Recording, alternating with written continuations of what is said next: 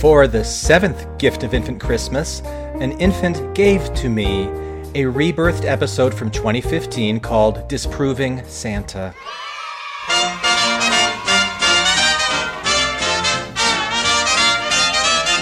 You better watch out. You better not cry. You better not pout. I'm telling you why. Why? Santa Claus is coming to town. Santa baby, just slip a sable under the tree.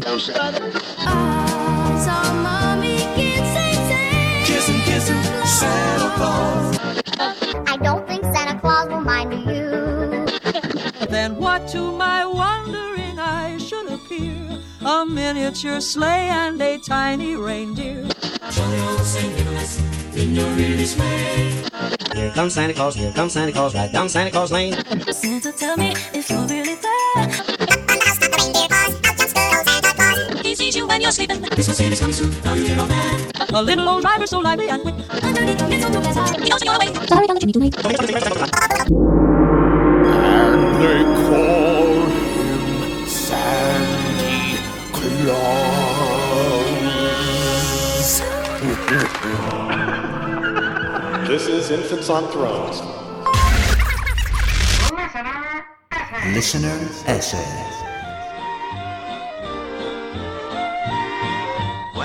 Hi, listeners, uh, it's Jake, and this week Tom and I have the ever engaging and delightful Sage Turk with us to discuss his uh, submitted listener essay, Disproving Santa.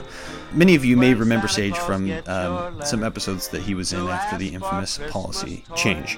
For reasons that will become clearer when you listen to the essay, the ensuing conversation ended up revolving around a subject that I've enjoyed for a while, which is apologetics. I know several people who engage in it pretty seriously, and I've always been fascinated by the purpose that it serves and what people get out of it and how they make it, I don't know, work for them. So, as you can probably guess, I had a wonderful time, and I hope you enjoy it as much as I did. Here you go.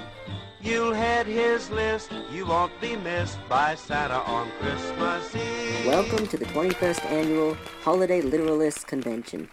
Today's keynote speaker will be the controversial Dr. Bob Humbug. His presentation, Santa Claus Unwrapping the Truth, may raise some eyebrows, but I trust you all will listen with an open mind that perhaps your Christmas spirit can touch the heart of this world renowned Grinch. Dr. Humbug.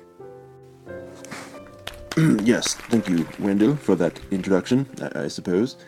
Uh, to set the record straight, it's pronounced Hume-Buge. My name is actually Dr. Robert Hume-Buge, and my presentation today is called Santa Claus, Unwrapping the Truth. Before I get into my presentation, I'd like to give you a little bit of my personal history. You see, I, like many of you, was a believer in Santa Claus for a solid eight years of my life that period of time, it was quite easy to believe. You see, all of my friends believed in Santa Claus. Uh, some claim to have even seen him. My own parents taught me the importance of naughty versus nice. All of my favorite hymns spoke of his truth Santa Claus is coming to town, Up on the Rooftop, and countless others. And every single year I communicated with Santa Claus. I would write him a letter with my wishes and my hopes and my dreams. And sure enough, he would write me back. Yes, at that period in my life, I was a believer. In fact, more than a believer, I was absolutely convinced. But as so often the case, certain experiences in life can cause one to doubt. For me, my seeds of doubt in Santa Claus really came from three things. One, I had a friend at school who said something rather shocking to me one day. He asked me if I believed in Santa Claus. I said, of course, yes. And he said to me, that there was no Santa Claus and that I was silly for believing in him. The second experience was one Christmas morning when I got the wrong Ninja Turtle action figure. The third, and perhaps largest blow to my young faith, was this. One day, I was exploring around my parents' room when I found presents hidden underneath the bed.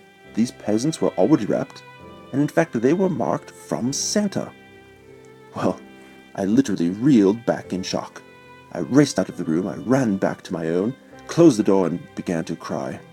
Well, at that period of my life, I didn't immediately cease my belief in Santa Claus. The first step on my journey of unbelief was the apologist phase. During this time in my life, I began to find ways to explain away, find excuses for the various idiosyncrasies in the Santa mythos. I would say things like, of course Santa doesn't break the laws of physics to deliver presents around the world. He utilizes existing physical methods, like parents, to wrap and distribute presents to good boys and girls. However, eventually, that apologist mindset gave way to actual doubt. But then there is the old saying, you can leave the North Pole, but you can't leave the North Pole alone. And hence began my journey that culminated in this presentation. The journey to really discover the truth for myself, the truth about Santa Claus. And the question many people ask me is why? Prove once and for all whether or not Santa was real. Well, you see, there was a couple different reasons. One is that I decided that I wasn't being true to the little boy inside of me, the believer. Another reason is that every year I still feel something inside of me. I feel a faint cinnamony glow of the Christmas spirit, if you will. It compels me that there's something more to this belief. And thirdly, I told myself that if Santa was real, if I could verify it, I would vow to live my life in such a way as to never find myself on the naughty list ever again. And so my journey began. Now I hate to spoil the end, that I have in fact come to a resolute conclusion. After ten years of exhausted list making, carol singing, lap sitting, and no peeking, I feel my findings are quite conclusive. That there is, beyond a shadow of a doubt, no such thing as Santa Claus. Now, now, before you revolt, let me help you understand how I came to that conclusion. You yourself may disagree, you may toss my evidence aside, but at least come with me on a journey as we explore in detail the five main truth claims of Old Saint Nick. So we begin. Truth claim number one the one, one true, true Santa. Santa. The claim goes like this Our current Santa can trace his authority, passed down from Santa to Santa, to the original St. Nicholas. The source for this claim comes primarily from Santa expert and Kringle reenactor Tim Allen in the 1993 documentary The Santa Claus. I figured that to begin my research into Santa Claus that I might as well start from the beginning and really look into who the original Santa really was. My research was shocking. Poring over historical literature, in-depth scientific review and analysis, carbon dating, and many advanced historical research techniques, I discovered a couple of facts. One, that the original Saint Nick was not, in fact, magical. In fact, there are no reputable records of magical powers, time manipulation, toy creation ex nihilo, or sleep omniscience. I found that the original Saint Nick did not laugh like a bowl full of jelly. He was, in fact, considered quite humorless. Now, did the original Saint Nick give presents? Well, yes, he did. But the presents were left in children's shoes, not stockings, and were placed near the front door, not shapeshifted through the chimney. Now, many of these facts can be attributed to holes in the historical record. Perhaps the more fantastical parts of Santa Claus's persona were simply lost in time, and those truths have been revealed. But one thing that is sure that I discovered during my historical research was something quite disturbing. No clear succession mechanism was ever instated by the original St. Nick. In fact, there was a 100 year gap between Santa sightings that some scholars refer to as the Santa apostasy. You see, what we have is an original St. Nicholas who left no clear way of passing on his legacy to the next Santa in the line. As such, my research turned up hundreds, if not thousands, of branching sects of Santa believers. Many had different names, many had different characteristics, although certain core facts seem to be shared. The one thing that was universal across all of these different Santa Claus beliefs was that the believers of Topo Gisho, Krampus, and Aaron Noel believed that they, in fact, were following the one true Santa, and that all other Santa believers were in error. Let us move on. Truth claim number two Santa, Santa delivers, delivers presents to all good boys and girls of the world. The claim is this In a single night, Santa Claus and his reindeer deliver presents to children throughout the world. The source for this claim comes from two official hymns, including Santa Claus is Coming to Town and Twas the Night Before Christmas, chapter 1, verse 23. Now, there are many different facets of this claim, so let us explore it from several different angles. The first is this idea of belief that the boys and girls who receive presents from Santa Claus need to believe in him, that they need to do good deeds to find themselves on his nice list. However, as was stated in the previous truth claim, there are dozens, if not hundreds, of alternate holiday belief systems. What this leaves us with is children all throughout the world who are believing in oftentimes conflicting ideas of Santa Claus. It is with this fact alone that the inefficiency of such a system of present delivery is staggering. Think of this if a child must believe in Santa to get a present, but it does not receive a present from Santa in the first place because of unbelief, how then can he believe? There must be literally millions of children around the world who don't believe in the quote unquote correct Santa and who thus do not receive gifts, leaving only a select few core believers that are able to carry on the Santa Claus legacy. Another devastating blow to this truth claim comes from acclaimed mathematician Ebenezer Scrooge, who has empirically proven through advanced mathematical algorithms that a flying reindeer would have to max out at over two times the speed of sound to deliver all of those presents in time in a single night. The g forces that would be sustained by speeds of that magnitude would simply crush the presents before they were delivered. Truth claim number three Santa, speaks, through his chosen mouthpieces.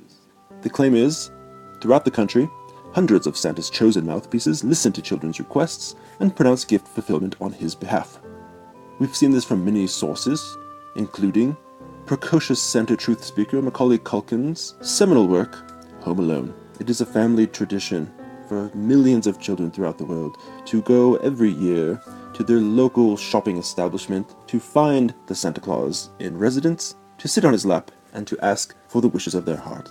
However, in our research, we have uncovered some unfortunate truths about these Santas by proxy. These mall Santas, as detractors call them, are actually paid for their time. It's not exactly unbiased insight that they're offering up. However, that's not nearly as troubling as the thousands of examples of conflicting gift pronouncements and unfulfilled present prophecies. An exhaustive research study was done across thousands of participants, surveying them about their experiences with mall Santas. What we found was that very often, good boys do not get their heart's desires, while the naughty boys are rewarded Christmas morning, the justice of the coal going unfulfilled. In fact, the chart which you shall see here shows the percentage of wishes that go unfulfilled, the percentage of wishes that go fulfilled, and the percentage of wishes that are gotten wrong. What is interesting is that the following graph shows those same breakdowns, but not delivered by Santa Claus. These are presents delivered by parents. As you can see, the percentages of incorrect, correct, and unfulfilled are almost exactly the same. What does this tell us? Well, the conclusion is quite simple. It is that mall Santas, as the chosen mouthpieces of Santa Claus, are actually no more correct or incorrect than the average parent. It leads one to beg the question why is it worth asking Santa for the wish of your heart in the first place, if sheer statistical probability has an equal likelihood of getting you your wish? One final issue is that of race. Many do not know, but it was not legal until 1978 for a black man to play Santa Claus. Even today, the disparity of white to black Santa Claus is woefully apparent. In fact, do not even get me started on the current state of both women and Jew Santa Clauses. Truth claim number four Santa, lives, and operates in the North Pole. The claim goes like this Santa and his elvish helpers build yearly supplies of toys from their workshop headquarters in the North Pole. The source is, well, they're simply too numerous to mention. Let us look now at some of the evidences that challenge this truth claim. The first is that all elf sightings thus far recorded have been debunked as either a child in an elf costume or as an adult human with a growth disorder such as dwarfism, also in an elf costume. DNA evidence has proven that there are no flying reindeer on the Earth today, and there have been no traces of a reindeer with flight capabilities ever discovered. Incredible advances in modern satellite imagery have shown no signs, including heat signatures, of an elaborate system of workshops, stables, gingerbread houses, or Mrs. Claus's cottage. Now, I've heard many apologists say, yes, but what about all the things that the North Pole claim gets right, such as the snow and the candy striped pole that sticks out of the very top of the earth? Well, this may be, but I have to at least ask myself are the potentially coincidental things that the truth claim gets right enough to make up for all of the things that it absolutely gets wrong? We move to the final claim, and this one is in fact the most difficult to refute. But allow me to quote If a child, thus saith Santa, will do good continually for an entire year, doing nothing naughty in the sight of him, and will then go to sleep with a sincere heart and no peeking on Christmas Eve, he will visit that child's home in the night, and he will take a bite of that child's cookie. Santa inviteth all children of men to test him now herewith, whether it be of chocolate chip or of peanut butter, no raisins, and prove if it be not so. I now must give you an admission. I stand before you this day, unable to deny this final claim. I humbly admit that I have taken that challenge in my own life, and year after year, my Christmas cookie was eaten. Can I explain it? No, I cannot. But does it change my conclusion? No, it does not. I do still have hope that even if Santa isn't real, that his influence can be. That the world can be a more rosy cheeked place because doing good all year is its own present. And that the real spirit of Christmas isn't in a man from the sky raining gifts down upon his elect, it's in the hearts of every good boy and girl. And honestly, sometimes, not knowing all of the answers can be the greatest Christmas magic of all. I thank you all for listening and wish a Merry Christmas to all, and to all a good night. You better watch out. You better not cry. You better not pout. Cause I'm telling you why. Santa already appeared what, Claus. twice, uh, at least twice on, on a couple different episodes uh, in the past month or so. Um, if you want to go look back at the Man on the Street interviews from the Mass Resignation, or there's the uh, On Being Sage Turk uh, episode as well. So that's who we're talking to Yeah. right I, now. I mean, I was promised that I got to replace Bob, so. I know. Where's that It's a low bar to hit, man. especially these days. Where where where's Bob? Um, just kidding. I'm sure he's he's, he's busy and whatnot. Um, I uh, but to be fair, this was actually you you actually sent me this listener essay a few weeks before the whole policy thing happened. Like it was it was uh, the the first kind of uh, contact that was that was made, and then that whole shitstorm happened, and and um, yeah, but this this actually came this actually preceded that in terms of creation, right? Yeah, yeah, this was pre-policy. This was this was my first attempt to uh, get on infants, and then all I had to do after that was just convince Glenn that I was a lesbian, and that that did it. So well, you got the right name for it. that's what I've been So, told. yeah, yeah. Uh, so, uh, tell tell me, how did this idea kind of germinate in your in your brain? I mean, what what because the the comparison between Santa and religion is something that is you know internet atheists have been doing for years. You know, it's been going around Oh, for a yeah, long time. yeah. You know, it's not necessarily a new, but it was it, this was kind of a fresh take. I don't know about you, Tom, but this this was some this was kind of a unique twist on that idea. Um, is the ex Santa apologist? um, you speak to what you know, I guess, was Right. the mindset I was in. Yeah, it was um there was sort of like two things. Like one, uh I just was feeling this this sudden realization as I was speaking to people that had never really been a part of the church or weren't familiar with Mormonism, and you know I was just kind of steeped in in all of this, uh, all these emotions and all this stuff I was feeling, and I would be telling them like, oh, and, and by the way, the history was like this, oh, and the doctrine was crazy this way, and this and that, and you know the response was just kind of like, well, yeah, like duh, right? like we could have told you that, Right. Uh, and I was like, oh, and that's I just I was like, I really do feel like I am an adult trying to explain to other adults that I have decided to no longer believe, in, you know, in Santa Claus. and the uh, the other thing was, I was also really struggling to tell or to explain to to members, like to members of my family or whatever, what I was going through, and anything that had the word Mormon in, in it, or doctrine, or history, uh, anything like that, they just instantly turned it off. And I was like, what if what if I could create a parable, like a story? And I know that the Santa thing's been overdone, but it was just so so apt. So Yeah. that was kind of where that came from. So say um, I don't know what it is. Maybe there's something kind of dripping. There's something like scrape. It sounds like it's scraping across the microphone input or against maybe the the your laptop itself. I think it might be my shirt was rubbing up against. I think I'm using actually the headphone mic. So how's that? Yeah, that was it. That- yeah, that, that's great. That's great. That's perfect. Well, and you forgot rule number one when you do podcasts with infants shirtless. That's rule number oh one. yeah, yeah, exactly, exactly. Okay, hold on. Well- give me one second. On. Strip it. Okay, we're good to go. Um, oh, okay, great, great. Um, pants too, right? That was the deal. That's rule number two, but we haven't got there yet. Yeah. Yeah. Hold on one second. Second. Jumping the gun there. Yeah, I know. Seriously. Uh, I totally get where you're where you're coming from when you say I, I feel like an adult explaining to other adults why I no longer believe in Santa. It's people that formerly strident Mormons that are not Mormon anymore that kind of feel like they've been dragged out of Mormonism by whatever finding information and whatnot.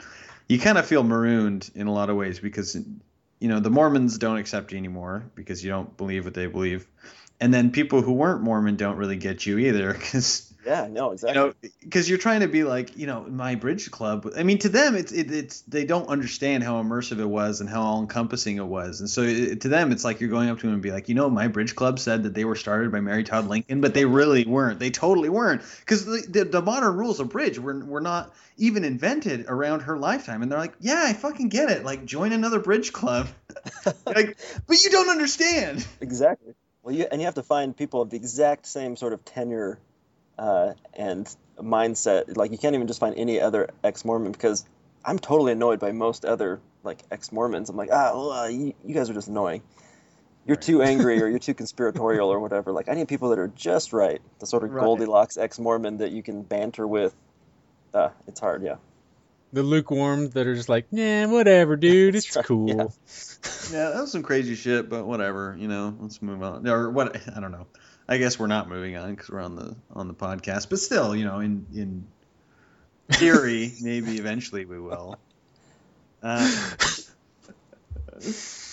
well, I guess that that kind of leads me to the second. I mean, the biggest question that I had is, like, at some point, engaging with stuff that is ridiculous or like like deconstructing it, was just it was funny to see you deconstruct santa that way and to say uh, somebody you know to even allude to the idea that ebenezer scrooge ever you know calculated mathematically the g forces that would be exerted on, on the reindeer that visit every child in the world in one night's time.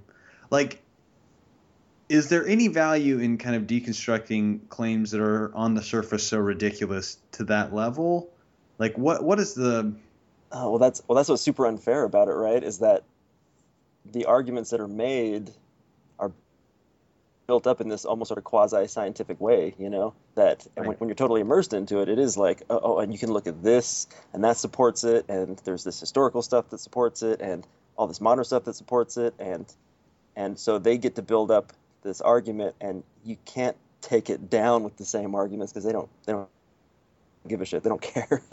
and to anybody else, you just look like an idiot because yeah, you're basically trying to prove the obvious, and that's um, yeah, that puts you in a really awkward position. But you still want to because you're like, hey, I want to play by your rules. You were saying that there's some logical uh, underpinnings of of this argument, and so I'm going to use logic right or math or science or whatever. But uh, yeah, they don't care.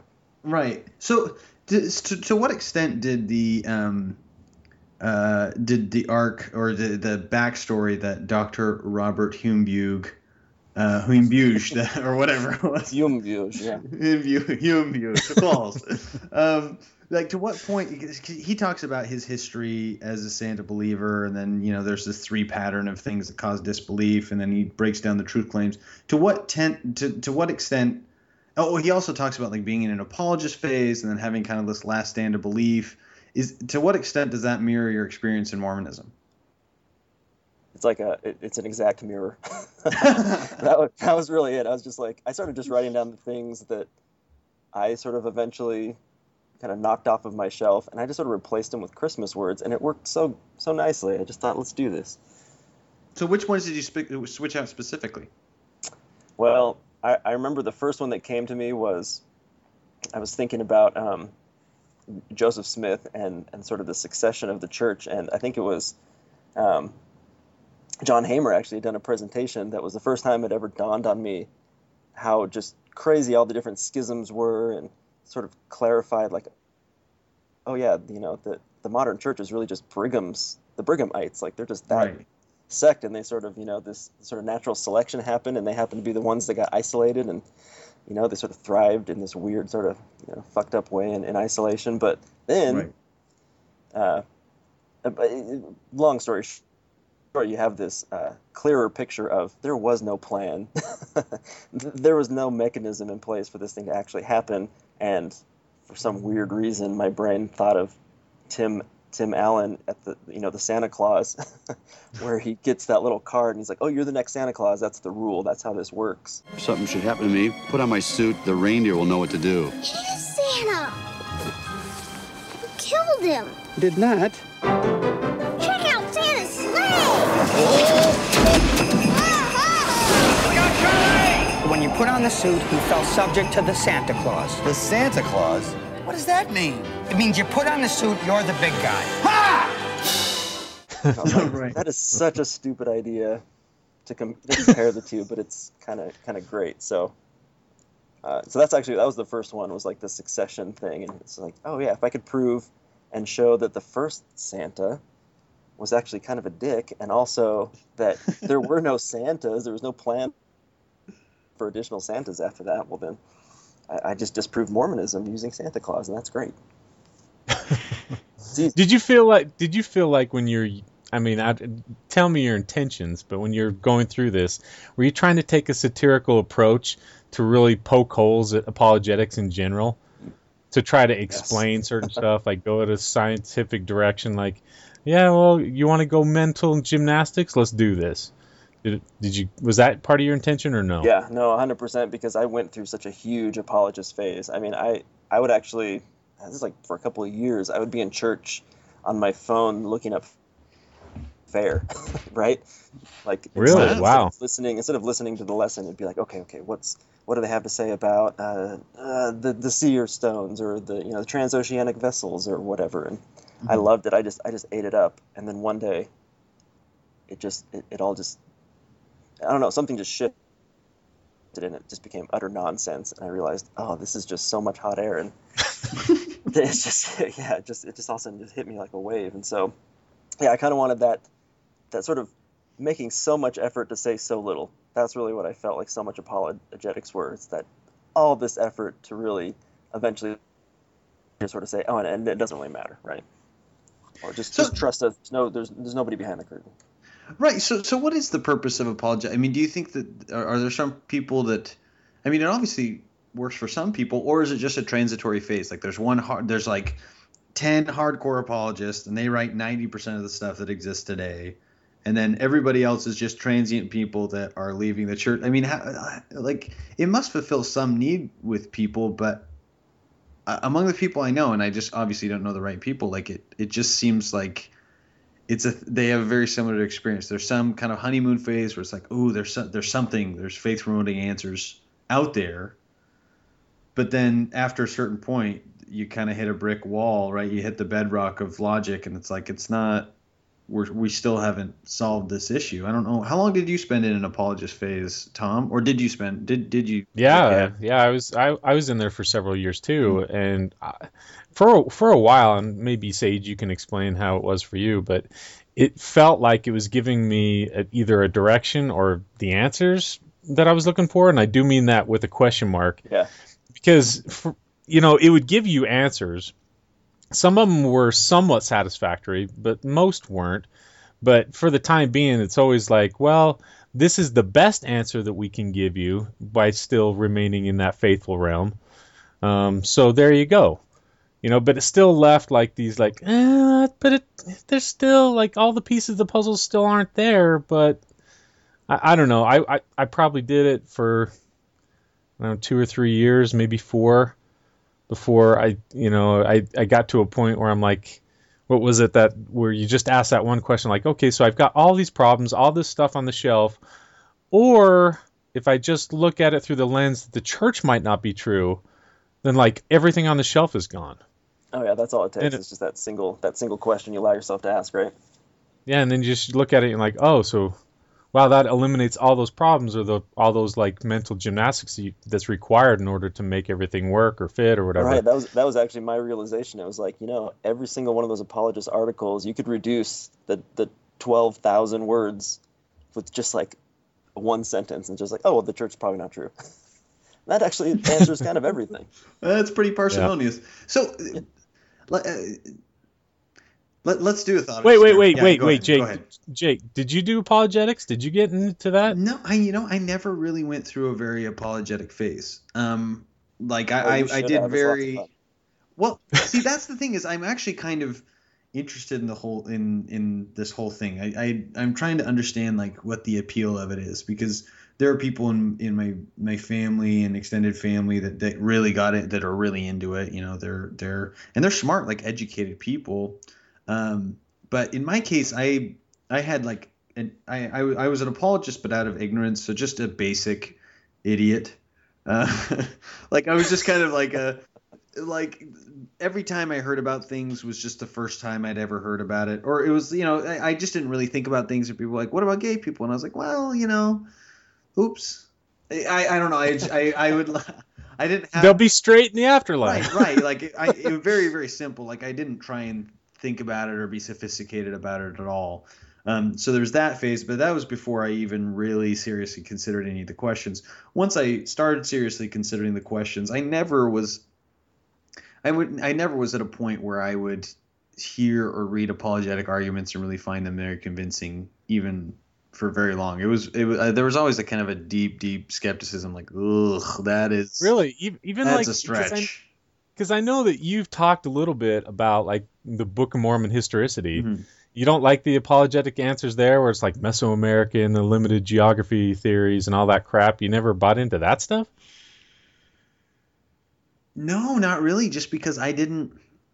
So I, I don't know what it was. Maybe it was the fact that I grew up in, uh, you know, I, I- grew up near uh, reservation territory. Uh, I went on Amer- I went on a mission to, to Latin America. My parents. I always grew up with a very clear idea that the primary ancestors, you know, the that the Lamanites were the primary ancestors of of the uh, indigenous Americans. So that was that was what I had in my in my head, and at no point did I ever really see. I mean, but by the time I was ready to even wrap my head around a possibility that they lived in a small area, it was so shaky that I wasn't really going to be convinced by that either. I, I guess it was it was weird. There was like a really short half life on all that for me. Oh, okay. For me, Yeah. well, that's that's surprising for me to hear too, Jake, because I, I mean, just the brother Jake videos just seem to also just skew, skewer apologists or apologetics just so Mm-hmm. perfectly. So do you actually go to that when you're like studying like a new brother Jake video and you kind of glean from there, or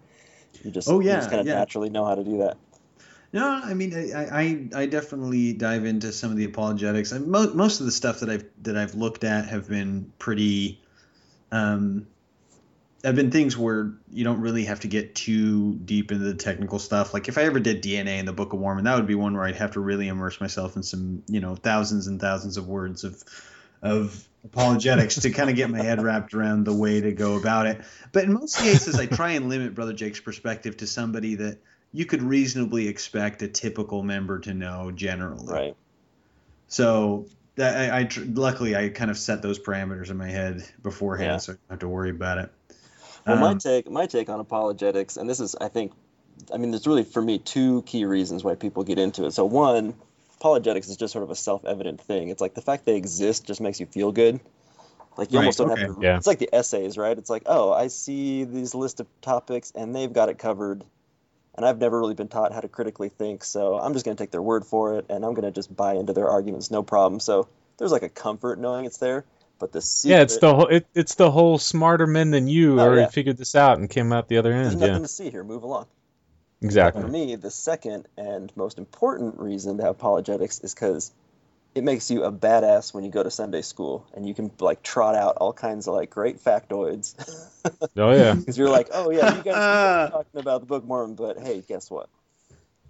And I don't know if you guys know this, but I'm kind of a big deal. I can I can swoon you with my intellectual know-how. Yeah. Right. I've actually heard of these things called the seer stones, and you watch people just freak out. You just sort of Right. laugh, Yeah, you you- drop the mic, you know. Yeah, you can flex. The So yeah, time. the belle of the ball is is great.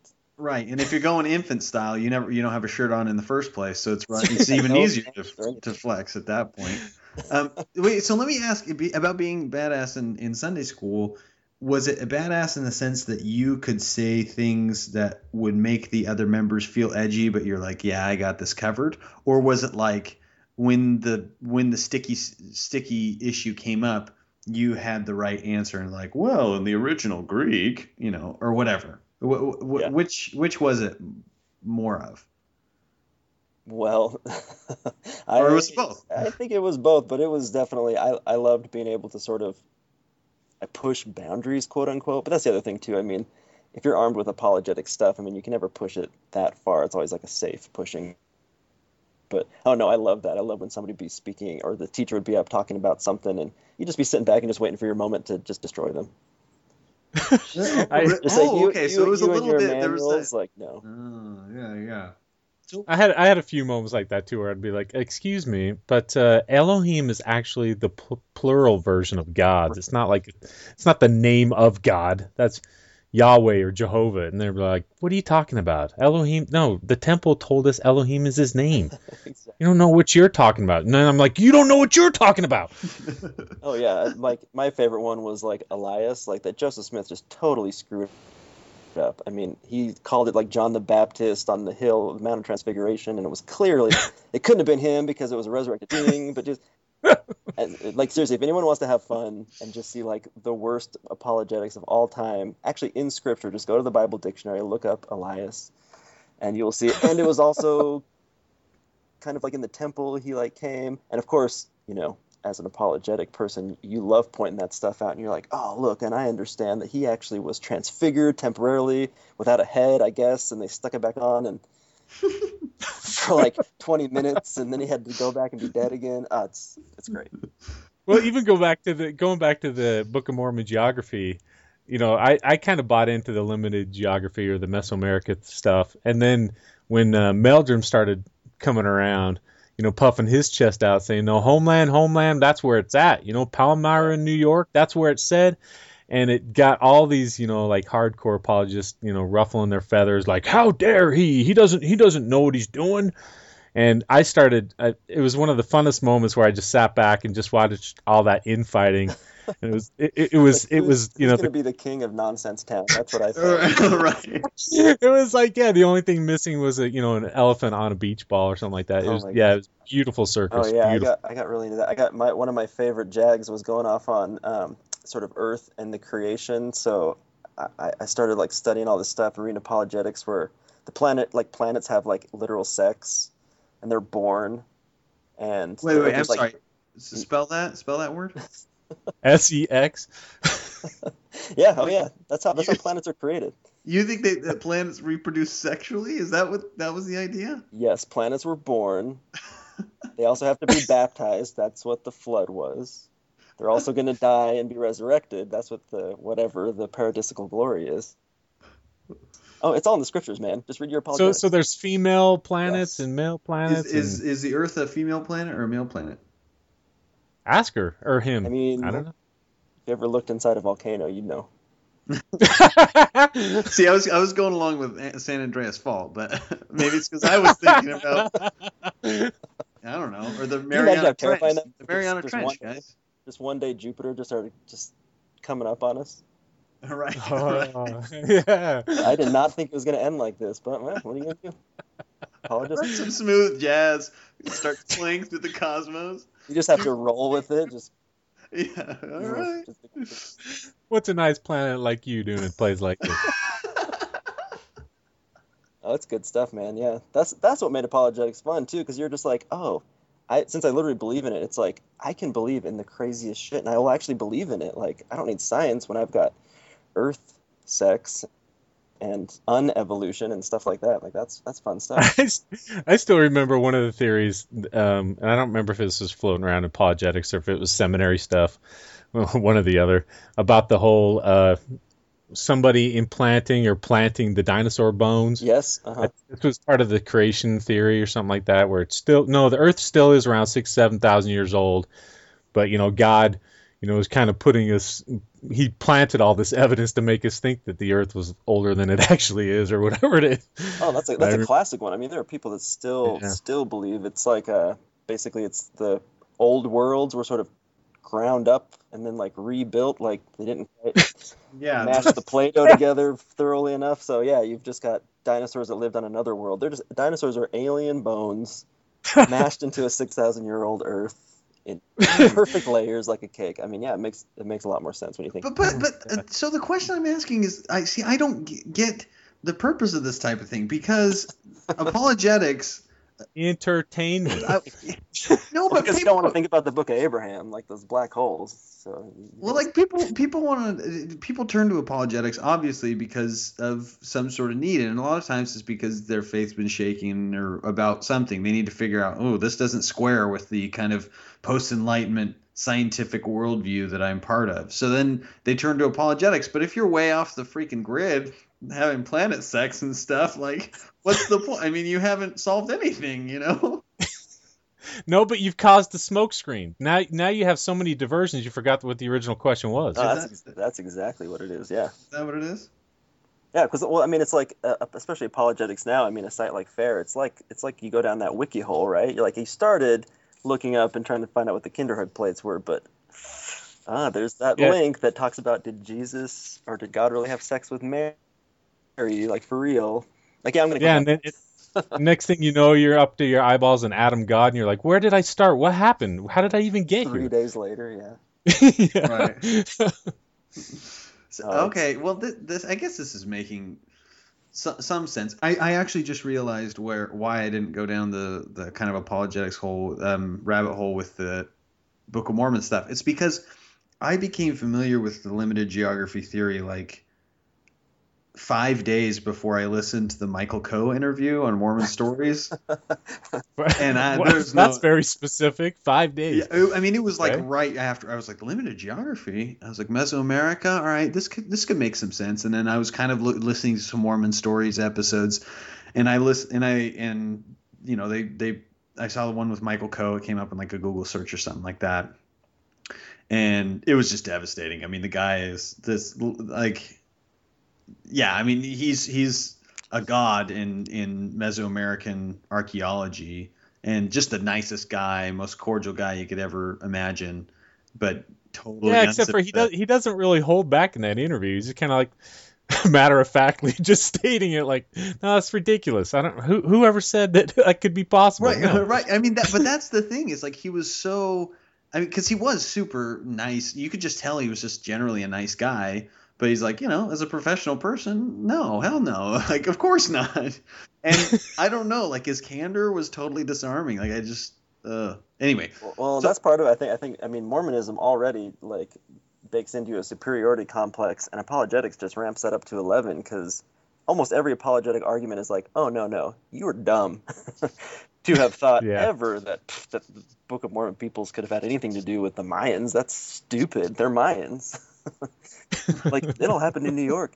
Duh. Like, Yeah. It's so easy, and and you're like, oh yeah, yeah, duh, and then yeah, you go to Sunday school, and then you don't have a shirt on, and you feel awesome.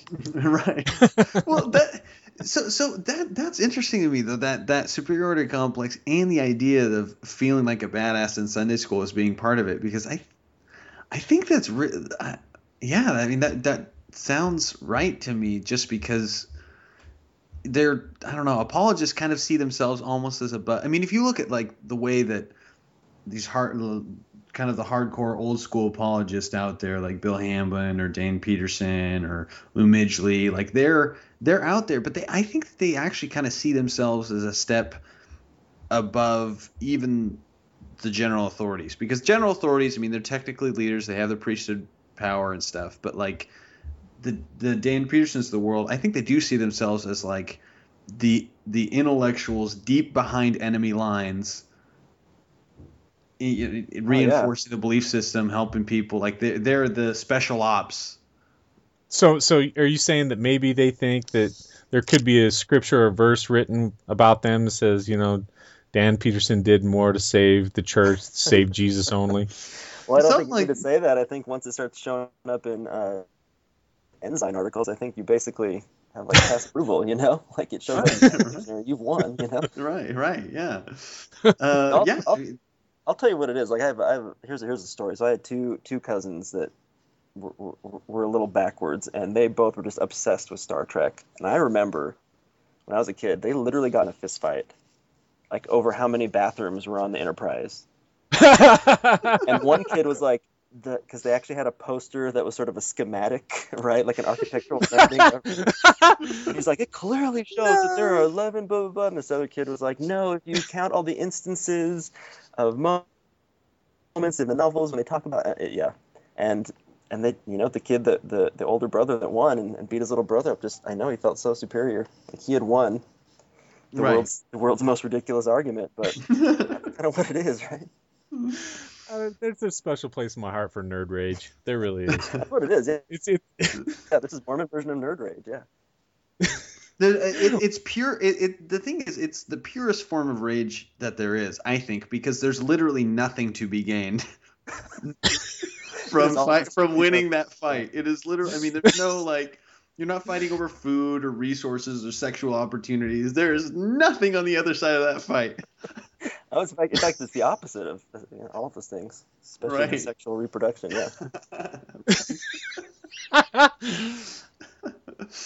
Uh, no, it scratches a really, really specific itch that I don't know. I think I actually think that it is kind of part of a, a Mormon mindset. I actually know. I mean, myself and lots of people I know, you kind of have this sort of geek out mentality because that's what the Mormon Church is, right? It's like everybody else kind of has sort of loose, you know, sort of ideas, but man, we have specifics, and that's cool. You can keep going down that rabbit hole, and you can find out, oh shit, there's a handshake that proves who's the devil, and I'm gonna get a white stone, and all these like weird esoteric details that feel like they're adding up to something. Like you're unlocking some kind of hidden Da Vinci code and going to the Right. temple, and you're like, okay, I, I swear there's something about this that I'm not getting because it's got to be a code and not just nonsense, right? So, so did you participate in, actively, or were you kind of a lurker, like you would go to the fair's website and read, and, and then feel like a badass in Sunday school, or did you interact with people online and like participate in forums and stuff? Okay, yeah, I do have to admit, I actually I tried to submit something that got kind of shot down, but so I mean, this was the benefit. Ooh, okay, I want to hear this. So I served I served in Salt Lake City, so I heard it all, and there were like there were some crazy crazy things, and I have this whole journal, so we, we can just do like an episode one day that's all just like the crazy shit that I heard on my mission in Salt Lake. But uh, so I actually met Cleon Skousen, like What? yeah, a couple of years before he died. No way! I first of all, I Yeah. didn't. I had no idea he died that recently. Yeah, yeah. I thought he died like forty years ago or thirty Nope. years ago or something. Nope. yeah. So so did the man equal the myth that I've heard about? Uh, in my mind, yeah. I mean, he loved having missionaries over, and it was exactly that. He was like, "Do you want to have your mind blown?" And he would actually say something like that. He's like, "Do you guys want to just hear something that that you will never hear anywhere else, and you just can't tell anybody? It's it's too sacred, but I'll share with you right now." And I've shared with every other missionary who's ever come. Mars Mars has had sex with Venus. Yeah. Oh no, he so he had um, lots of. it was Jupiter. I already said that. Oh, yeah, Planet- well, Jupiter had yeah, sex with Earth, right, Planetary yeah. dominance, right? He's the, the alpha planet. Yeah, the big, the big Sa- guy. on- Saturn's called for because it has a ring on it. Yeah. There you go. Yeah. okay. So so yeah, this the idea was that there's some it's like a there's a section in the Doctrine and Covenants which talks about like the stem and the rod of Jesse and it's uh, it's really obscure but he was like you want to have your mind blown? So the so the rod of Jesse is Joseph Smith and the root rod of Jesse. There you go yeah. Which actually makes kind of sense. I mean that's that was his nickname in high school but but then, but then he says, okay, the rod of Jesse is Joseph Smith, but the root of Jesse is actually, wait for it, the resurrected Joseph Smith, who's going to come back to life and he's going to lead us into the second coming, and it's going to be freaking awesome. Wow. And my little missionary, my I just blew up. It was just like, holy shit, resurrected Joseph Smith with the muscles and the everything and the shining and the That's like this. Yeah, that's like a spiritual wet dream. Right oh there. yeah, just like blasted out of the earth like in full glory. yeah, that's some like that's some like Pokemon stuff. Like he's or like Super Saiyan. You know, like Oh yeah, he, he's yeah, he's Joseph Smith evolved. Yeah, I mean just it was that kind of stuff, and that yeah. So on my mission, I just heard tons of that kind of stuff, and that, that was what I tried to submit. So I tried to submit a little uh, article thing on the uh, the the root of Jesse, but the only source I had, which by the way, these guys are strangely like insistent on having sourced materials, which is really weird. But anyway, my only source was like, yeah, old weird Cleon Skousen told me once on my mission. That's that should have been credibility enough. and this cool picture I drew. Process. So so did wait, so Cleon Skousen would just say stuff like would you ask like based on what or would you say like where does it say that or or did that not cross your mind like do not question this man Uh, yeah, it didn't really cross the mind to ask because so this was I went over there twice, and that was the second time. And the first time is he took us through, and this has actually kind of gained some notoriety. But there's like this, probably like 40 scripture long scripture chain uh, that talks about sort of the nature and science of God. Have you guys heard of this? Uh, I don't think so. If I had, I blocked it. Oh man, this, this has gotten out there, but so basically, y- you literally jump between 40 different scriptures across the New and the Old and the Book of Mormon and the Doctrine and Covenants and Pearl Great Price, which basically sort of supposedly proves that God, the science of God, is His honor, so that He's so good that that's actually why stuff obeys Him, and that's why He can never do wrong. And Jesus was so good that he that that allowed him to break the rules and not punish us for our sins, which allowed Jesus to be a sacrifice for us, and basically the universe looked the other way and was kind of like, oh no, like it's okay. So so be, so being good is like the force that actually broke physics in half. yes, basically. Holy crap! Yeah, that's face melting. That's face that- melting yeah, stuff, That man. God honor is actually his only power, and if he ever did anything wrong, then atoms and physics and all the stuff wouldn't follow him. They wouldn't give a shit. Oh, Jesus was yeah. so damn good that God was able to break the rules just once for us. Again, face melts. right Dude, I taught, I taught this as a lesson once. It was like it was an hour long of just going through scripture after scripture and people just going cross-eyed. Oh yeah, I'm, I mean, yeah, I'm feeling lightheaded right now. But again, Wow. that's all. That's all you have to do because then people are just like, "Holy shit, this guy knows his scriptures." I'm gonna listen to everything he says. And that's what we did with Cleon Skousen and pretty much everybody else in my life who was able to quote a scripture mastery verse or something like that. I tried reading one of his books, and I was like, "What the hell is this?" And yeah, and I never made it past like page three. So yeah, yeah, I, re- I read the whole and, and i'm not proud of this but i'm a little bit proud of this um, i uh, read the entire 5000 year leap which You I- did I not, freaking did.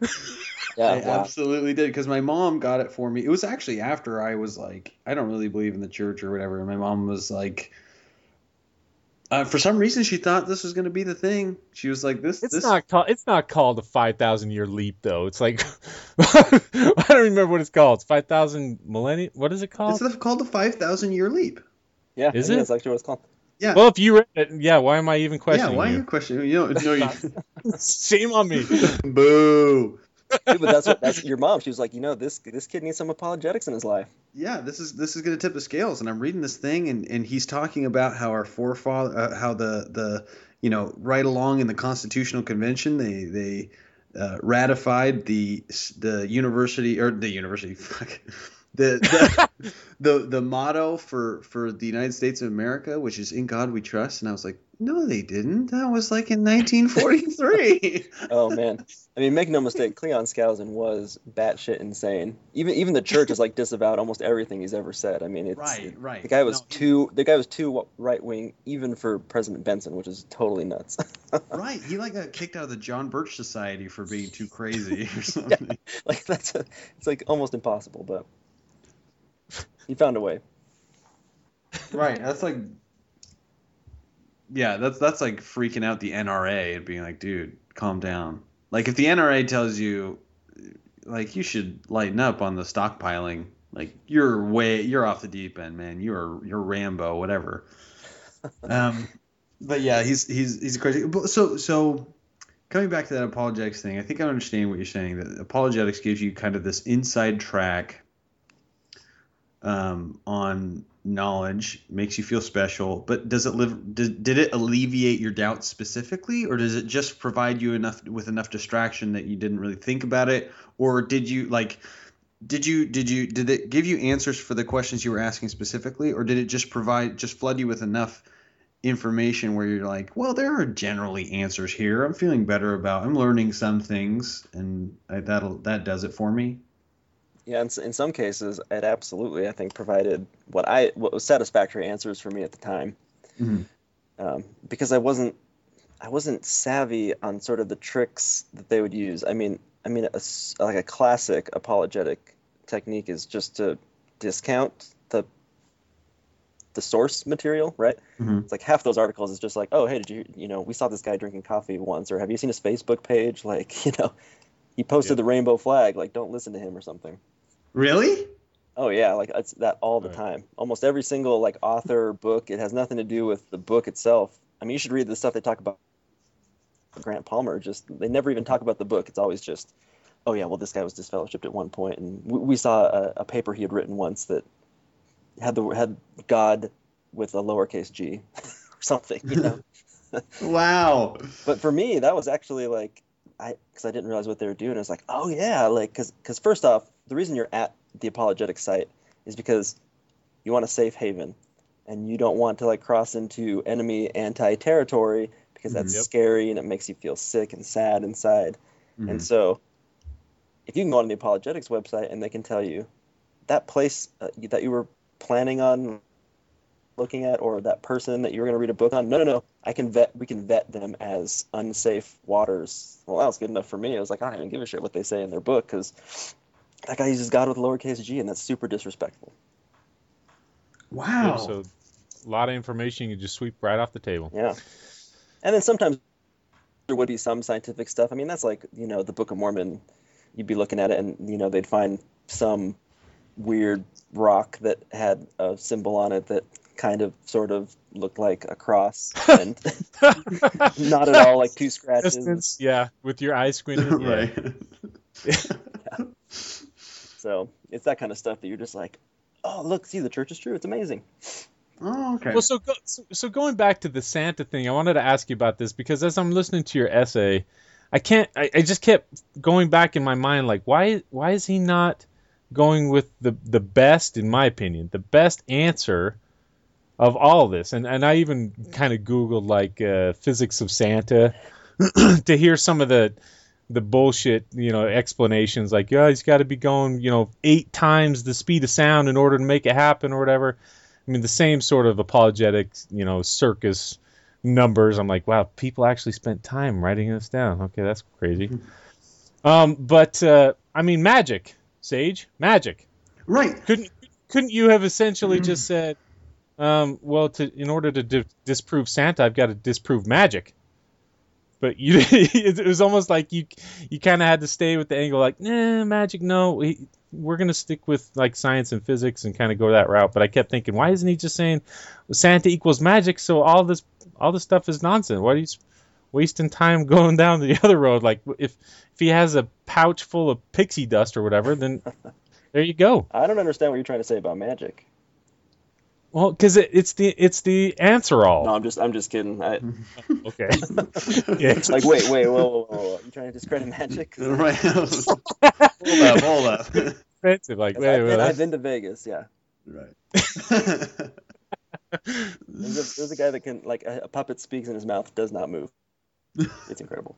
Right. Uh, Because even yeah, the ma- even in a way, e- even with apologetics within Mormonism, if if they pull the whole, you know, spirit or you know, for all intents and purposes, magic, if they if they want to pull that card out, like, well, revelation or you know, God told me to, or the spirit testified, you know, that's that's the magic card. Oh, yeah. Like, bam, the, instant shutdowns, or just or God, God's Yeah, ways are not our ways. That's that's there's no rebuttal to that. Like, oh, I guess I'll just oh, okay, sorry. Well, and that's the question. I mean, that's what, what I was getting at with asking what's the purpose of apologetics and all that. What I was getting at was the was that question specifically. Like, why why go through all these?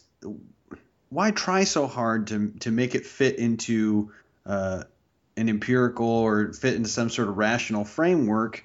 When at the end of the day, you don't really believe that this stuff is subject to the laws of nature. You you just you know the, at, at the end of the day, like even if the very thing you think is the thing that makes it not falsifiable, if that ends up being the opposite and it is falsifiable or you know, whatever, impossible. Let's say that they test every single. Let's say that they scour every square inch of Mesoamerica and the Nephites are not there.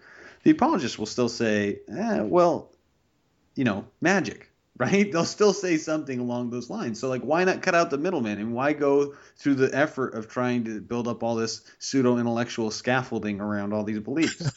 Well, and with and with Santa, you know, I'm reading all the numbers that they've crunched, and and, I, and I'm just thinking, well, in my mind, if Santa has like pixie dust, or if he has this electronic device that allows him to go through the time space continuum, he can hit every house in one night, no problem, because he can stop time and go wherever he wants, and he he can it can take months or years for him to hit every house as far as he's as his you know his time frame goes.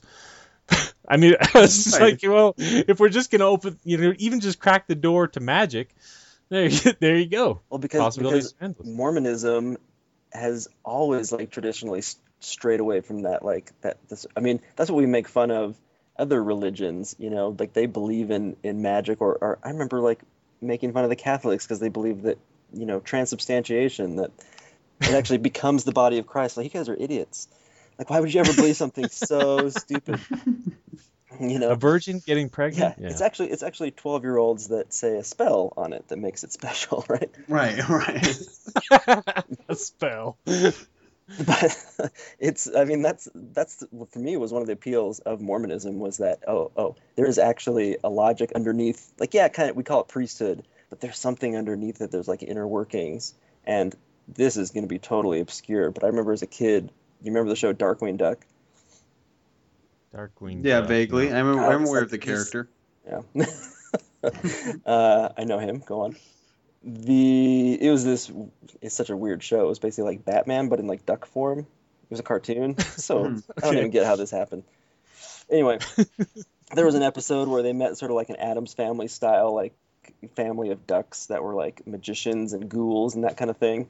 And my little mind really found it appealing that in that episode he sees behind the curtain, like there's a little curtain, they unveil it, and there's all these chalkboards with like equations, and they're like, oh yeah, magic isn't magic. You actually have to like do this these equations in your head, and if you get them wrong, like, you know, that'll that'll screw up the spell and blah blah blah. And, I was like, oh yeah, magic has rules. That's cool. And that actually Ah. Drove me crazy with Harry Potter that there was like spells like Avada Kedavra that would just kill someone with no recourse, or you didn't have to pay a price or anything. I was like, that's not real magic. Real magic has rules, and that was and that was my nerd battle. Me and my brother Okay. got into. So so behind so for so for you behind the Mormon curtain, science. There there was like some scientist with math on a chalkboard, One of and my he's favorite, like, Dude, yeah, one of my favorite books is called Joseph Smith, Scientist, which I think has done more to disprove him as a scientist. But Who- who did that yeah, book? Who did I don't- that book? I'm googling it oh, right now. Joseph this is a yeah, this is a, an old book. I mean, this is like from the early or the late 1800s or something like that. wow, uh, Joseph Smith, scientist. Oh yeah, and it talks about all these like things that he would talk about, like oh, what is? Because somebody asked him once, like what, what what has a soul and what doesn't, like what animals do and don't have souls, and he had a very scientific answer, which was, if it jumps when you put your finger by it, it has a soul. I'm not making this up. That was his definition. So fish are out. All fish are out. In fact, all all water creatures. Certain, yeah, I mean, just you know, pretty much any any jumping bugs, anything below that, just nope. Well, that makes perfect sense to me. Jump. Science. Joseph Smith, scientist, yeah, he scientifically proved it because he said it. No lab coat required. He, boom. Well, and then you got, I mean, you got, you have guys like Henry B. Eyring, like his dad, and was like an actual Yeah. scientist, and Neal Maxwell. You kind of thought uh, he was like had something to do with science, right? I don't know. Yeah, Yeah, it's like like a something. Uh, I don't know. I think you read Uh, a science book once or something. Right. Uh, I- man, that that is. Did you find the book? Jake? Well, yeah, it says it's actually. I think it's called Joseph Smith as scientist. Oh, that's right. Yeah, I think I think it's uh, written by John Widtsoe. Widtsoe. yeah. There you go. Yeah. John Woodson. Um, Kindle uh, for on Kindle for six ninety five. What what's the copyright? Um, there are five customer reviews. Uh, Should we read the read these? one. Yeah. Yes, okay. Hold on. 'cause there's only five. Like, what are they gonna? Okay. So, the, see, there's there's uh, let's see, there are five customer reviews, and there's I think there's one one star, two two two four stars, and two five stars. So the the four star is uh, called historically interesting, and it's three paragraphs long. I don't want to. Um, I, Do the one star or the five star. That's the good stuff. yeah, so the five star. Amazing to read uh, about an un- uneducated Joseph Smith and his knowledge of science before any of the renowned scientists. The church is true. Nailed Mic it. drop. Five star. The next one is five stars. The title of the uh, the the review is five stars, and the text of the review is very good condition. So- it arrived at my house in very good condition. right. then, okay, this is great. So then the, the one star here is um, it's a guy by Kahunuakamakanaki Salanoa. It's a one star review and it says not in English. That's that's the text of the review. I was duped. Um, and then the other one, yeah, not in English. What? Of course it was in English. What else would it be in? Um, It would translate into Portuguese yet, or, or what was that Tongan or something? Yeah, it looks like this. This. Um, yeah, there, there's one. It seems like there's only one real substantive review. It's three paragraphs, though. I'm not going to get into it. It's too much. Yeah, that's Much. yeah. It's a good one though. It's not very long. Anybody out there wants to read it, go for it. Just go for a laugh. Right, right, arrived in good condition is my favorite. right. Four, That, yeah, book guy here, four stars. very low standards. That's good enough for me. So, um, Yeah. So- So it's it's uh, I have all kinds of that stuff. I mean, I have that. Just I, I loved the kind of thing that felt like, as opposed to what Grant Palmer said, which is you know Mormonism is a mile wide and an inch deep or whatever. I was like, no man, it's like two miles deep, but you just have to like navigate your way down there. You just got to keep digging and and they, there's enough like little just sort of bizarre nuggets that and yeah, never once do you stop and think this is just total horseshit. like this does not make any logical or spiritual or doctrine. It just it makes no sense. But like, on what basis am I making this leap to the next thing? Yeah, see, see the two miles deep thing. I immediately thought of you guys have seen the movie The Abyss, right? Ed Harris. Yeah. Yeah. Where the guy he, he has to fill his uh, spacesuit, I mean underwater swimsuit, with uh, with water, the breathable water, because when you were babies you breathe breathe water. See, Jake, that's how it worked. and so he immediately put the breathable water in his suit. And he's like, "Oh, dude, I can go to depths that no human can go." And so he jumped down the abyss. fun fact, did you know that that, that breathable water is actually real? Is it? There's legitimately yeah, there's a type of liquid that or a type of yeah, a type of liquid that's so ox- oxygenated you can breathe it. Although supposedly it feels like an elephant standing on your chest. Huh. Yeah, hmm. yeah. Go check out David Blaine did a TED talk where he talks about it. David Blaine actually did it. Yeah, it was it was part of an experiment to figure out a way to stay underwater for like over like 20 minutes or something like that, and he tried that first. Yeah, but didn't he like stand over Times Square in like an ice cube or something like that? Yeah, infant style, no pants. No pants. Infant style. oh, oh, oh, oh. No pants. Infant style. No pants. Infant style. Oh, oh, oh, oh. No pants. Infant style. Oh, oh, oh, oh. No pants. Infant style. Oh, oh, oh, oh. No pants. Infant style. Um, Yeah, that's not a good idea. You're not painting yourself in the best light. No pants in block of ice, like everyone looking at you. yeah. Exactly. Well, and that, Shrinkage take, that must takes, be terrible. Yeah, that's shrinkage squared. Right. I was in the pool! I was in the pool! Yeah. That's the trick. That was ta-da. It's gone. Ta-da. the other the other experiment he was ex, you know exploring was the fact that can the penis actually go inverted? Yeah.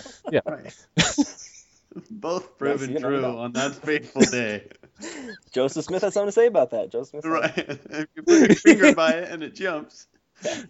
He had a lot of penis-based experiments. Yeah, I'm telling you right now. The rod of Jesse. By the power of my magic wand, I think I can make you pregnant. Scientifically proven. Yeah. Oh my gosh, yeah, that's that's apologetics for you, man. I mean, it, it it fills all kinds of needs, but at its heart, it actually, I mean, Jake, what you're the questions you're asking are actually valuable because they actually don't matter. I don't even think they matter actually to most Mormons. It's such a weird cross section of people that I think even care. Right, and they really do go miles deep. I mean, these if you look at Mormon Interpreter or any of these apologetic uh, or, or or their rival apologetic uh, organizations like the Firm Foundation, which that was the one that's the Heartland model, right? And they, they have all these infight. I mean, they, they're just just pages and pages of ink has been spilled to to fight between the two and like they'll they'll get in arguments with each other because they're they're pulling from the same pool of donors because there's only like 11 people in the world that are going to donate to apologetic journal There might there might be at least fourteen. Right. but yeah, I, I but this is it's a small pool like there's not enough to sustain two you know th- i don't think there's going to be enough to dis- to sustain two apologetic organizations for any lengthy period of time Yeah, I think it's, Well- it's like Bruce R. McConkie. Like he he left like a map to his fortune, and only by deciphering obscure Mormon like national codes and symbols treasure. Can, can you find it? Yeah. Nick Cage all over again. End up in the cave in the Hill Cumorah, right? Right Got to break into the White House, find the map under the desk. Yeah. Which seriously, why has nobody dynamited that thing yet? Why has no one just secretly at night just like stolen a backhoe? and just ripped it out Just just once and for all, just like I'm going to show you guys. because Yeah. tom you had that idea you're just like i mean it's not that big of a hill just level it we can find that stuff I totally agree, and, and and I guess I should really do a GoFundMe and just get this sucker going. You know. you never know, man. Worst things to be funded, just Kickstarter. We are blowing up the Hill Cumorah. we're we're gonna find all those Nephite Lamanite bones once and for all. Yeah. Steel swords have been missing. Just wear your hard hat because all those ri- treasures and riches. right You know, you know, as fun as this is, and I I remember a conversation uh, along these same lines going back to Santa that somebody had told me that if Santa really lived in the North Pole, wouldn't he at some point, or at least some of his elves or the reindeer, run across the Fortress of Solitude at some point? Because aren't they essentially in the same geographical area? Oh, wasn't the Fortress of Solitude in the South Pole? Or was it? Was it? Uh oh. Oh, we better get. up well on- there's no the, the thing is there's no land in the north pole it's an ocean No, there's ice. That's land, Jake. no it's not i mean Yes, I, and even an iceberg can be like real estate. Yeah, I think it's pretty solid. I think you got you have like a. Well, I mean, it's solid ice, but it's, there's or- no there's no there's no land mass on the top on the North Pole. But it's ice. That's land. If you can pitch a tent on it, it's land.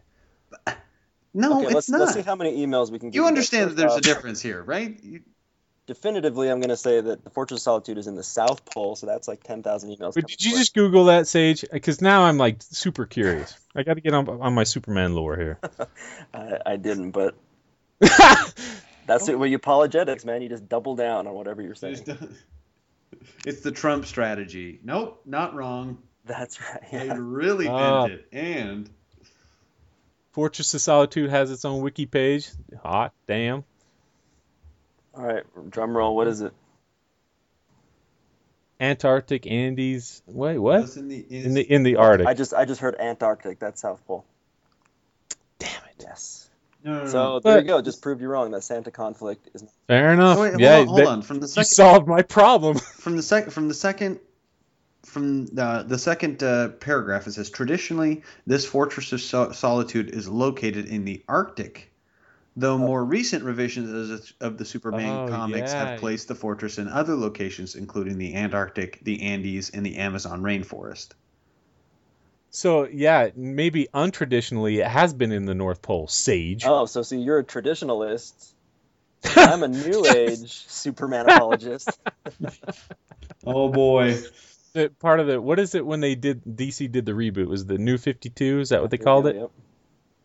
So, but I, I, I think I can solve that problem though, Tom, because, and I think there's something uh, that it's it's the the Fight Club fix. Spoiler alert for anybody who hasn't seen it.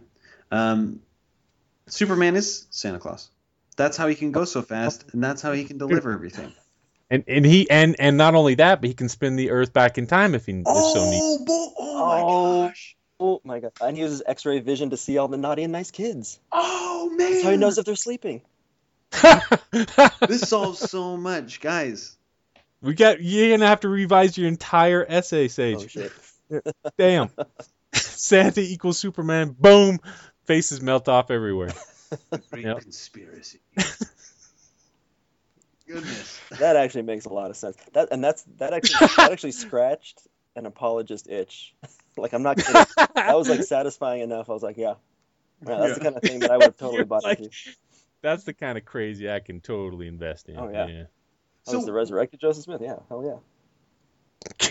So here, here's the question. Here's the question: Is diving into and deconstructing these ridiculous arguments to the point that uh, if, if looking at the Santa analogy, you're looking at your your listener essay Sage with the with you know where he talks about the speed that they would have to go and all that. Is it is that a useful process to kind of deconstruct the apologetic arguments on your way out? Like, is it is it therapeutic to do that? Is it necessary to do that?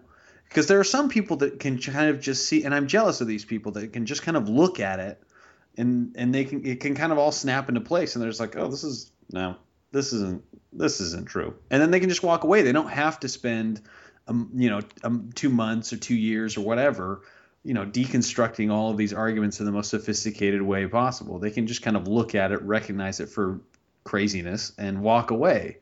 So why why not do that? Or like is there is there some use in being able to actually kind of pull them apart at a very fundamental level like the way you're doing it in the in the essay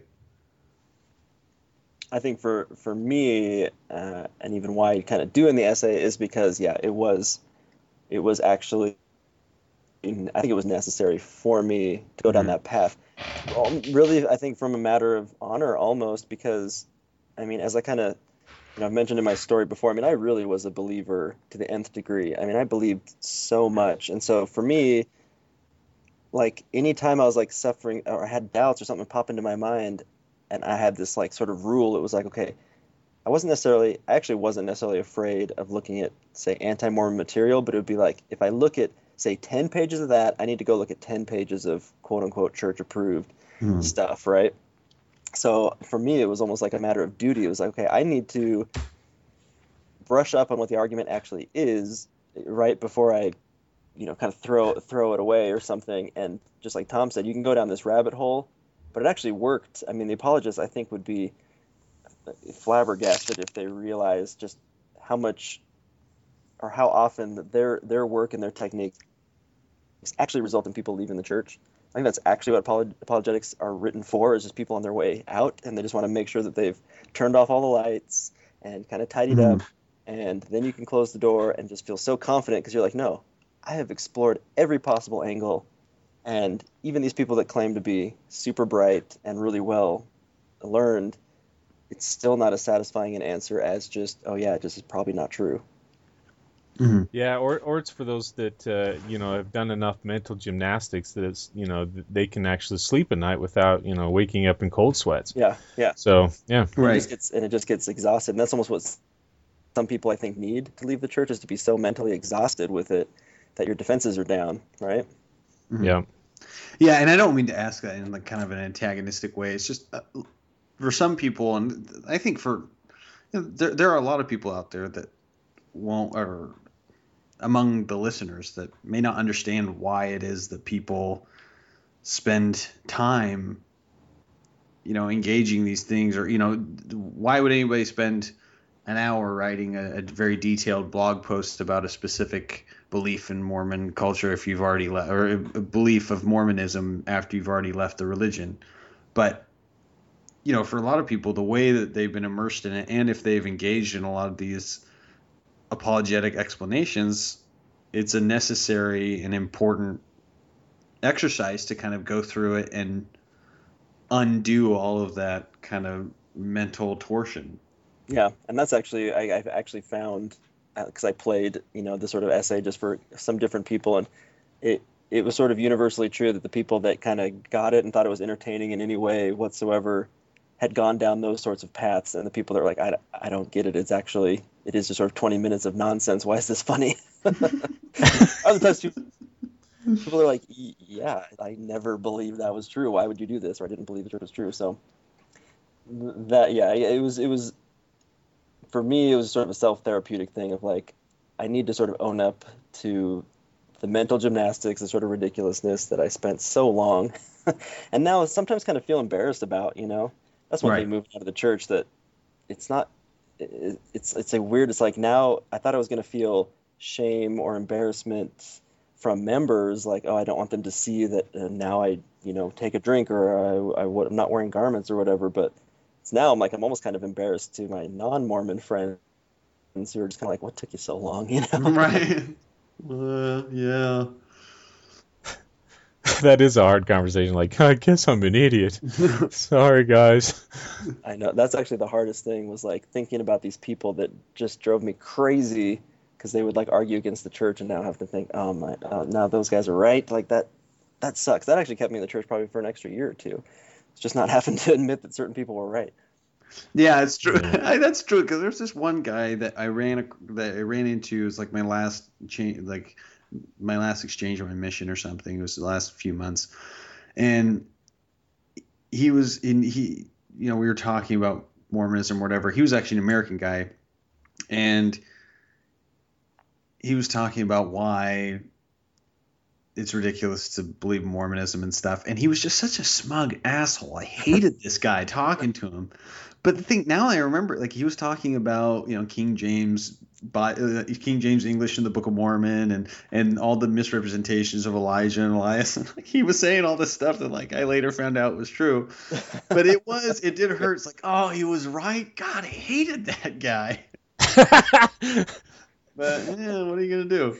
Had a guy like that too. You just, I remember this dude that just really smugly was on my mission was like, yeah, you'll see. Like in 20 years from now, you're gonna you're gonna realize I'm right and you're wrong, and you're gonna remember me. And god damn it, that guy was right, and I hate that guy. and I still hate him. Yeah. Still want to punch him in his smug face, but well, I, I was listening to the recent uh, Sam Harris Waking Up podcast or whatever, and he said, you know, if we could just get a lot of these Christians to really, you know, wake up and realize how deluded some of them are, and then we've got the Mormons who take Christianity, who's who's got so much flaws in it all on its own, and then they add all this other bullshit on top of it. The fact that anybody believes in it at all just astonishes me.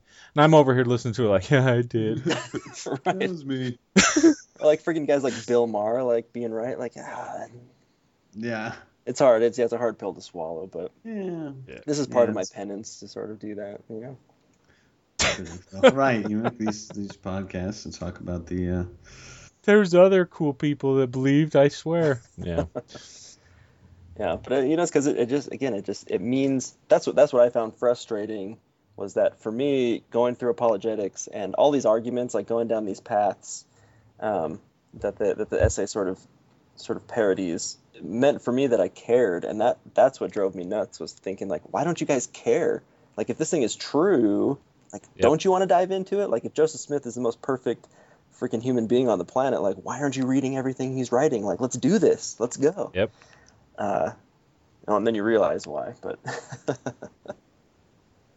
is that part of the frustration or the smugness of being an apologist or having the, those econ- those apologetic arrows in your quiver in Sunday school? Is because you're like, yeah, if you were real Mormons, you know, if you really dedicated or really wanted to know, you'd learn all this stuff. But I'm Oh, going to yeah. smack you around because I've I've done my homework. I actually kind of felt like that once you died and you get to the afterlife, I would at least not be as surprised as some of the other guys. I'd That's like, exactly oh yeah, right, I, yeah. I, I, I totally felt yeah, I knew what the judgment bar would look like. It was going to be made of oak, not maple, or what, whatever. You know, it'd just be like, yeah, I, I, I studied up on this. What were you guys doing? Oh, you guys watching Netflix? Yeah, I told you, I told you. That's right.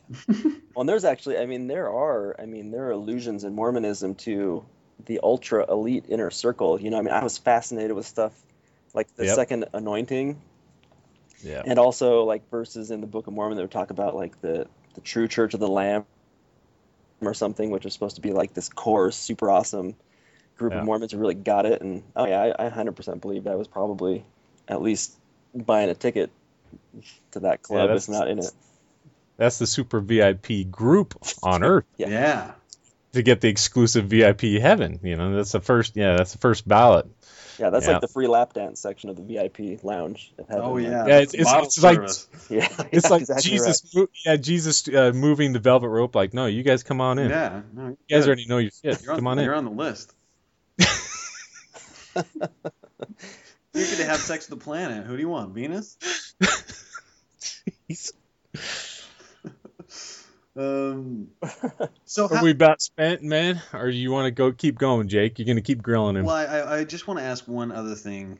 Okay. Um, so how are you approaching the Santa Claus question with your kids and in your family? Ah, well, that's that's a really that's a really good question. Well, that's that for me. I think is why Santa. I mean, that's why it's the most used argument of all time, and Mhm. Uh, is that here we have every single person on the planet. Well, not everybody on the planet, but let's say everybody in America, everybody you'll ever meet, essentially, literally went through the same sort of transition out of belief in something that it's almost identical to the transition out of belief in faith or God or, or whatever, you Mhm. know? And it's so obvious and it's there and it's part of your life experience, and yet every single person that doesn't like you know that, that doesn't connect it to their to their current faith in God or whatever, it's just like I don't know. For me, it's it's kind of mind blowing that all of us have basically been through this once and never used it as a tool, at least for a long time. Never used it as a tool to then sort of apply those same analogical fallacies and gaps. And that's what really this is trying to be. Is like, hey, look, potential believing member. If I can show you specifically how you could deconstruct something as silly as Santa, and if the whole time you're thinking like, yeah, Santa's just silly. Like, why would you go down these paths? my hope is that maybe one of these things kind of sparks an oh like aha moment possibly and yeah Right. that's kind of the same argument i'm using for other stuff so so for me because what's really interesting for me and my family right now is that so i actually have I'm, like i don't believe in, in god anymore like i'm comfortable with saying that now and, and and moving to that position and you do at a certain point as a, as a parent sometimes the Santa thing actually feels really cruel. Like Mm. I don't know if you've ever felt that, Tom, uh, but it's like I I would sometimes find myself like, why why are we all playing this game to these poor innocent kids that really believe, man, and they believe, and and so for me, our oldest is eight, and we just told her like we like this year we were already going through enough stuff, and it was just like, hey, you've probably heard at school kids talk about there not being a Santa. What do you think about that? And she answered and said, Yeah, yeah, I don't, I don't know if I, bel- I I don't know if he's real or not. We just said, Yeah, he's not. But why do you think people do this? Why do you think they talk about it? And it led to a pretty good discussion of, well, it's fun. And she saw her little brother, who's four, getting really excited about it, and Mm. and, we, and we're, we're letting him sort of buy into it, you know, because it's he's four. and I don't think he understands, but it is hard. You definitely start seeing now the game that's being played, and at a certain point, it just kind of stops being fun and cute, and it actually does feel like I don't know. It feels like you're you're taking advantage of people. It's almost like it's too easy, right? Yeah, If you get a I- kid I- believe in like a, a global conspiracy. Like I guess there's a thrill in that, but well, and I, I, I have fr- I have friends that that, you know they, they stand on that high moral ground by saying I'm not going to lie to my kids. I'm going to tell them straight up, you know, that uh, there is no Santa and whatever. And like, uh, you know, I'm not going to to be that parent that's going to have to deal with you know lying to my kids later on or whatever. But for me, I Th- th- those smug know. bastards, I hate those guys too. Smug bastards. you hear that? Like Anyway. no TV, our kid doesn't eat sugar or, or meat, and also we don't tell him about Santa Claus. Like, yeah, I hate those guys too. But Who doesn't? it is a good question. I really don't know, and it's a question I even I, I, I don't know if you guys have thought about or done yet. Like the Santa Claus question for me is the question of God, and I really don't know how to breach that subject with my kid. So that's probably a whole Well, I other think- podcast. But I think for me, and I I know you, I think I unintentionally did it with our first, and and intentionally did it with our second, and then our my youngest is still, you know, neck deep into Santa Claus, which is fun. Um, I actually use it as a skeptical tool as well. Like sometimes I'll I'll kind of drop clues like, yeah, Santa hit every single house. I'll just drop things that, you know, some of the improbabilities of it all. Right. Like, man, isn't that just crazy? He just hits every single house, chimney or not. Isn't that crazy? And you're like, what is? You think he lands on the on the roofs or in the front of the yard? Does he knock on the door? You know, and just to watch their Right. their faces contort a little bit, like, huh. And, and you know, and then I'm like, what about all those? You know, what about all the homes? How does he know which homes are Jewish or Muslim? That's pretty. That's pretty crazy, Or- or right? Poor. Yeah. nice, Sage. Anyways, but because my, I know my my middle child, when uh, he asks, when he says, we don't have one of those old style chimneys, just a gas fireplace or whatever. I was like, yeah, weird, right? He's like, yeah, but that means, like, how does he get in? I like, I don't know. Maybe we should unlock the door, or, but but then he'll probably we might hear him, right? Yeah, I guess we kind of would, right? Because he'd have all those jingle bells on him and stuff. Yeah, I guess so. This is weird. And just kind of see his brain overthinking it, and then, dude, it didn't take much longer before he's like, "Yeah, this is bullshit. I don't know what I was thinking." Okay, so my, my question to you guys, so for both of you, is did or when did you stop believing in Santa Claus, and was it traumatic? Was it? Did you figure it out yourselves? Were you told? I, I, yeah, I, because I'm the oldest of, of my siblings, and yeah, I, I kind of quote caught my parents in the act, not sex. You got. no, I when I Doing it planet because I was, yeah, because I felt, you know, I was for a little while, I was like the most energized, and I remember because we we were downstairs, and I kind of snuck up, and I was kind of peeking in because I had this like I'm going to catch Santa in the act, or I was at least going to get a peek of what the presents were before anybody else because I was so excited. And then I saw my parents like messing around in the living room, like, what the hell are they doing? They should be in bed. What's going on? Like, They're gonna catch are him. they He won't come. are they, are they messing around with our presents? Like, They're playing they, with all your they, toys. did they just miss? Did they just miss Santa and now now they're like rearranging everything properly? Like, what's happening? And then then it you know like, it didn't take much longer. I'm like, wait a second, wait a second. Then like all the dominoes fell in my head. But yeah, Yeah. it was it, but it wasn't traumatic. No, I was kind of like, oh yeah. But then I you know I I played it up for my siblings. I was like, oh yeah, you missed it because I like to see their reaction. So. Now with me, it was uh, you know I kept it go kept it going for a long time. I- I lost belief really slowly over like a period of like two or three years. It, and by the time I admitted, the thing is, I kept acting like I believed in Santa because my family was so excited about Santa that I was like, I'm not gonna let him down. You know, I guess I kind of felt like because Yeah, they were like, "Are you excited for. Santa?" I'm like, "Yeah, yeah, yeah, I'm excited for Santa." You're you seem to be excited for me to be excited about Santa, so I'm so it was it that went back and forth for like for like a couple of years. And I think I was like ten or something. it was it was like the Christmas right before I turned ten, and we were in the grocery store like on Christmas Eve, and we were picking up some like Christmas candy for like stockings or something. Uh, and then I just I just turned to one of them. and I was like, "Look, I don't believe in Santa anymore. I just." And they were like, "Oh, finally!" I was like, "Well, why didn't you tell? Like, I was doing this for you. I haven't believed in this for like two years." Oh, that's So great. that's- yeah, it was kind of weird. It was Actually- like a Mexican standoff of weird beliefs.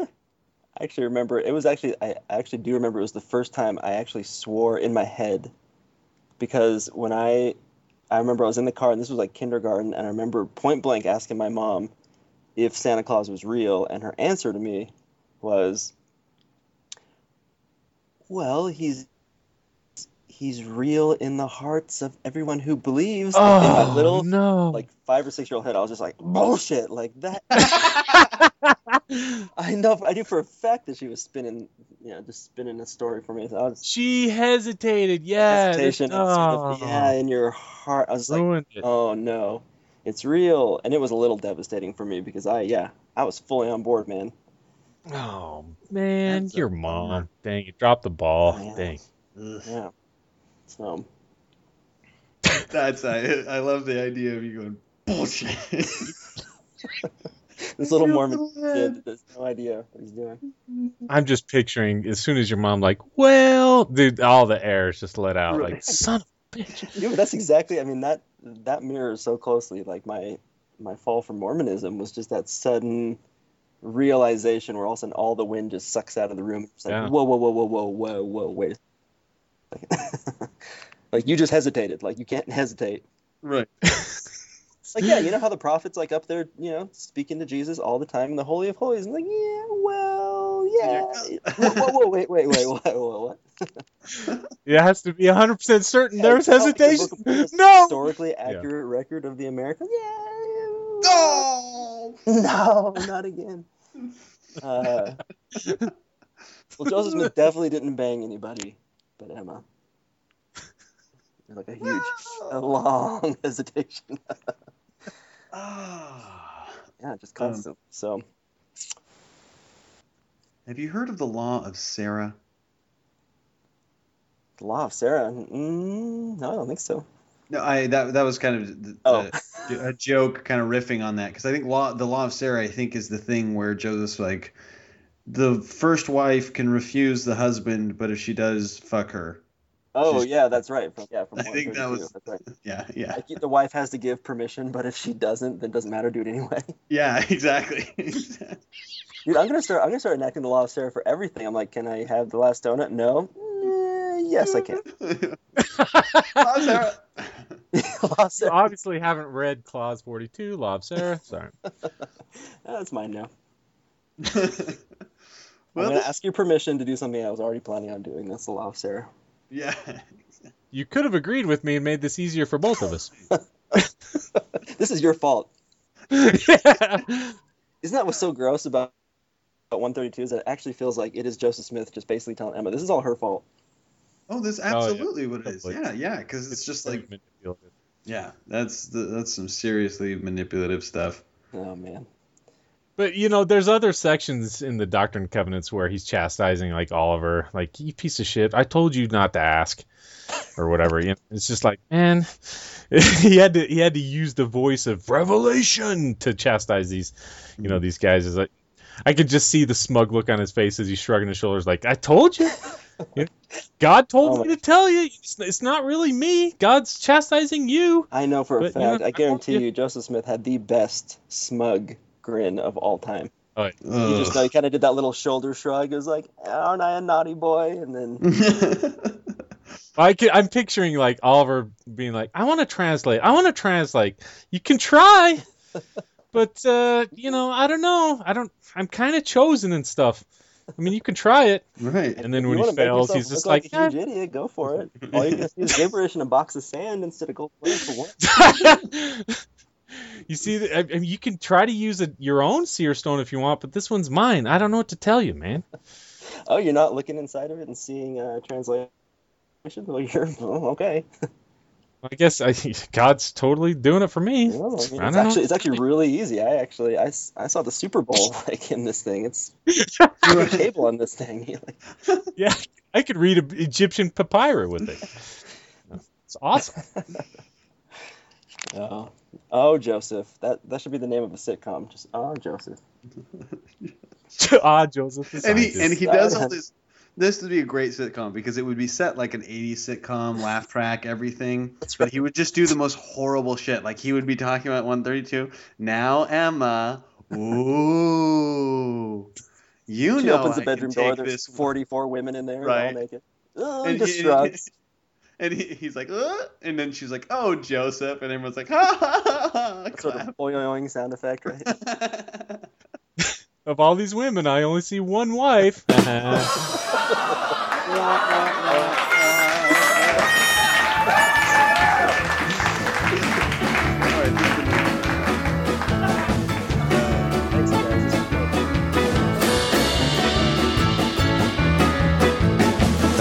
beard that's long and white? Santa's got a beard that's long and white. Who comes around on special night? Santa comes around on special night. Special night, beard that's white.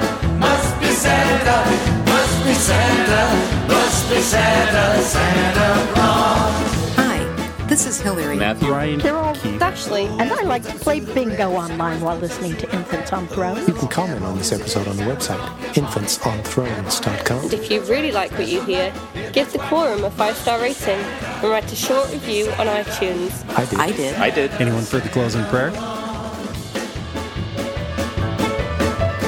Who's got a big red cherry nose? Santa's got a big red cherry nose. Who laughs this way? Ho, ho, ho. Santa laughs this way, ho, ho, ho. Cherry nose, cap on head, suit that's red, special night, is that's right.